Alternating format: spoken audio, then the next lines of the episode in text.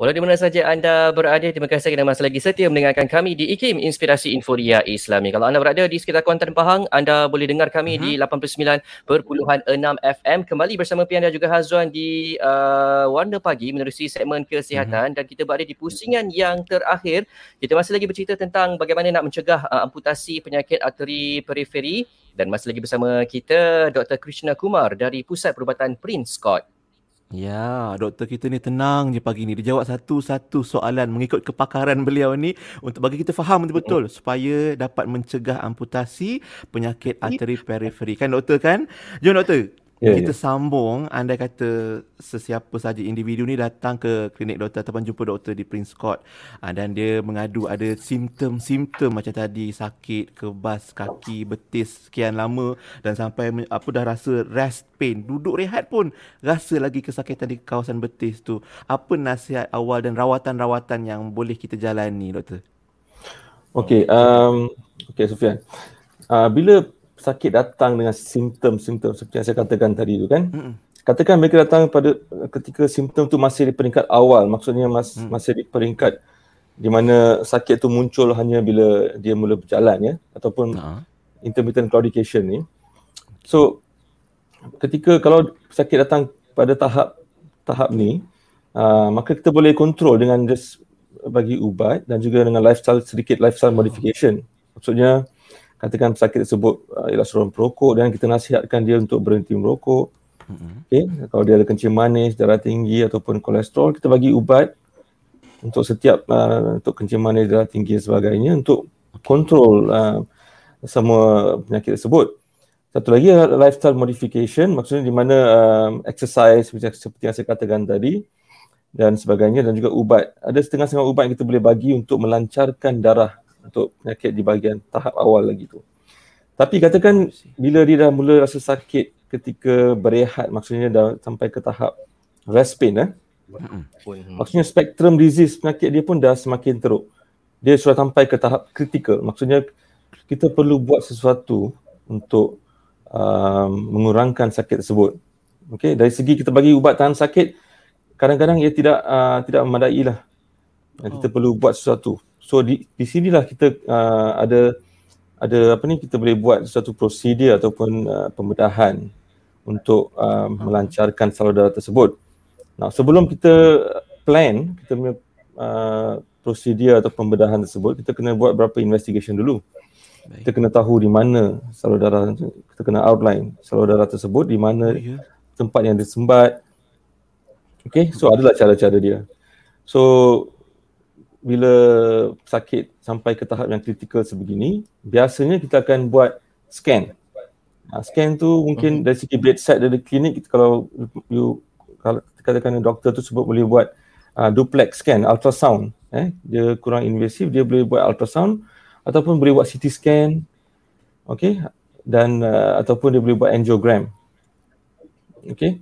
Dari segi rawatan, bila kita buat angiogram ni, angiogram ni sama seperti angiogram di jantung. Saya rasa mungkin kalau bagi tahu jantung ni mungkin kebanyakan uh, viewers ni kita dia lebih faham eh. So macam kita buat coronary angiogram dan kita buat angioplasty, stenting dari segi jantung sama je. Dia punya uh, teknik dan dia punya kaedah tu sama je. Sama seperti yang kita buat di jantung, kita buat di kaki. Di mana kita buat angiogram dan tengok di bahagian mana saudara yang disumbat ataupun dia sempit dan kita akan masukkan sejenis wire dan wire tersebut uh, akan diikuti dengan belun di mana kita akan membuka salur darah tersebut kembali. Dan bila salur darah itu dibuka, dapat dibuka dan uh, maksudnya salur darah tersebut lebih perjalanan darah lah. lebih lancar lah. Uh, nah, cara uh, salur darah terbuka tu ada berapa jenis. Kata kita boleh guna belon biasa, kita boleh menggunakan belon yang ada apa ni? drug coated balloon ataupun ada ubat lah ubat. Uh, uh, ada balloon ada ubat ataupun kita boleh buat stenting. Eh? Macam jantung juga eh doktor prosedur sama, sama, sama, teknik sama. dia. Uh, Cuma dia dilakukan di kaki lah di kawasan yeah. yang kita dah di So angiogram dan angioplasty ini merupakan salah hmm. satu kaedah um, ataupun kaedah konvensional yang lebih uh, yang kita lebih uh, dari segi pakar bedah lebih buat ialah hmm. operation bypass surgery lah Bypass. Sama seperti jantung juga, kita buat bypass di jantung, kita boleh buat bypass di kaki juga. Oh. Ya, semua semua uh, semua kaedah ni dia punya fungsi ataupun tujuan dia untuk menambahkan atau melancarkan salur darah ke kaki tersebut. Tu je. So bila Ah, salur darah baik. tu dah uh, lancar, perjalanan darah lebih lancar, maka kalau pesakit tersebut ada luka ataupun gangren, peluang tu luka tersebut untuk sembuh lebih tinggi. Itu je konsep dia. Okey. Ah, macam mana doktor? Maafnya kalau mungkin kita ada nampak iklan ataupun ada promosi ubat ataupun uh, suplemen yang boleh membantu saraf melancarkan perjalanan darah. A- a- boleh ke kita makan ubat tu untuk elakkan amputasi dan elakkan penyakit arteri periferi doktor? Pada pandangan doktor macam mana? Actually di market ni banyak ubat yang melancarkan salur darah. Hmm. Tapi just pastikan ubat tu uh, di-approve oleh kementerian lah, KKM. Hmm. KKM. Uh, Ah. banyak ubat. Okey, tapi ada ada juga ubat tradisional. Okey, ubat tradisional saya bukan uh, Kita uh, anti mengatakan ataupun yang ubat bukan anti ubat Ah, tradisional. kan? Memang ubat tradisional ada peranan dia. Okey. Tapi Mhm. konsep dia kena faham. Sesuatu sesuatu apa ni uh, luka ataupun gangren di kaki tidak akan sembuh selagi salur darah ataupun perjalanan darah ke bahagian tersebut uh, dapat di apa ni di establish balik lah. Ha. So, Ada peranan juga untuk rawatan tradisional tapi sebelum tu dapatkan rawatan uh, medical dulu di mana kita Mhm. akan buat beberapa prosedur untuk menambahkan salur perjalanan darah dulu. Uh, lepas tu you boleh uh, dapatkan ubat tradisional ke apa Ah. untuk uh, dari segi Oh. dressing ke apa, boleh lah. Kan dan yang penting dapatkan nasihat doktor dululah kan yang Ya, ya, ya. pakar. Cuma ada juga orang kata doktor bagi mereka yang ada masalah uh, arteri periferi ni mungkin di peringkat awal ada yang pesan uh, jangan bagi luka kaki tu nanti kalau luka lambat nak sembuh ataupun mungkin risikonya lebih berlarutan adakah benar begitu doktor maknanya kena Betul. elak dalam rumah kena pakai selipar jangan sampai terluka dan sebagainya macam mana doktor Itu nasihat yang terbaik sekali. oh ya Semua pesakit yang datang jumpa saya, ha itulah nasihat yang saya akan bagi dulu. Baik mencegah daripada kita rawat. Eh.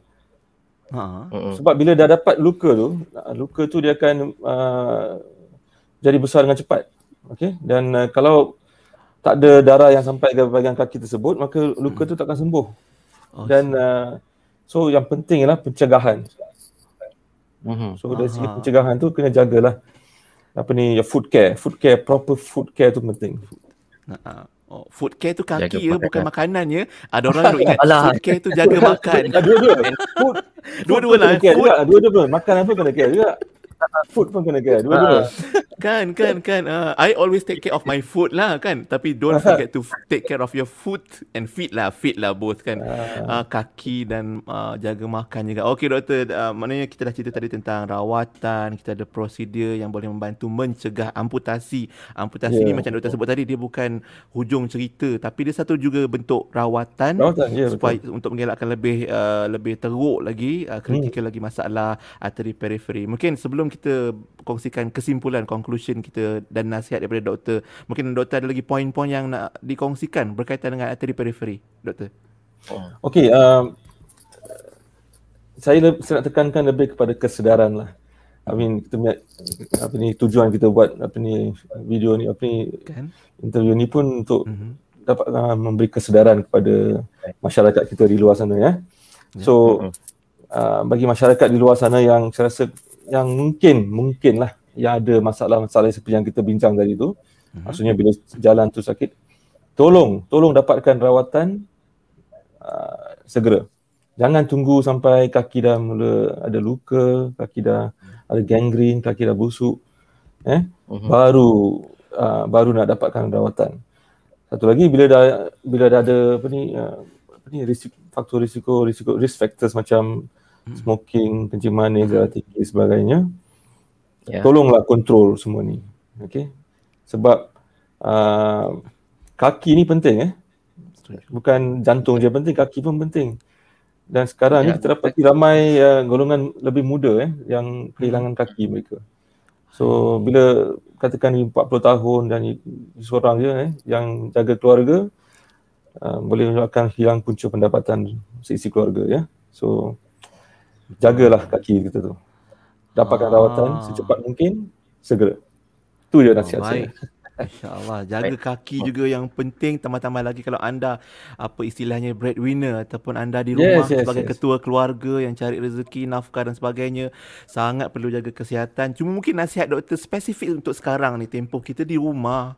Tak pergi mana-mana doktor nak Mm-mm. jalan jauh. Tak boleh. Tak tahu kaki kita macam mana keadaan kan sebab nama pun duduk di rumah. So apa nasihat terbaik doktor untuk kita semua doktor? Okay, bila duduk kat rumah ni, uh, first thing first ialah exercise lah. Kalau boleh. Mhm. Saya cakap saya pun kurang exercise juga ni sekarang. Tak apa kita sama-sama je lagi. Kita exercise sama-sama. sama-sama. Tadi kita exercise lah. exercise lah kalau boleh. Exercise sikit. Buat treadmill ke ataupun uh, Aha. light exercise. Mm-mm. Okay. And then uh, control diet. Okay. Diet tu Oh. kurangkan makanan yang berlemak. Okay. Kurangkan makanan yang apa ni manis. Okay. Kalau ada kolesterol tu makanlah ubat. Rajin-rajin makan ubat. Okay. And then kalau yang merokok tu kalau boleh uh, berhentilah Berhenti. rokok. Itu nasihat dia.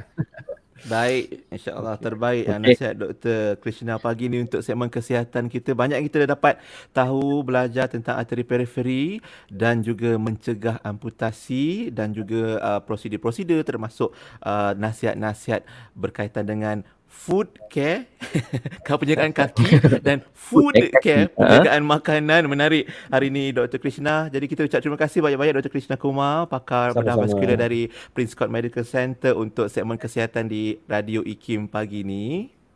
Terima kasih Ya, Sofian. lagi, Terima kasih. Azwan. Jumpa Terima lagi. kasih. Jumpa lagi doktor. Bye-bye. Terima Bye. kasih. Bye-bye. Bye. Ah, itu dia doktor kita hari ini untuk segmen kesihatan. Macam mana? Abah, mak dengar pagi ni, tenang-tenang saja. Ah, yang penting jaga kesihatan dan kalau ada masalah-masalah kesihatan, macam Dr. Krishna sebutkan tadi, dapatkan nasihat awal daripada doktor-doktor anda ya.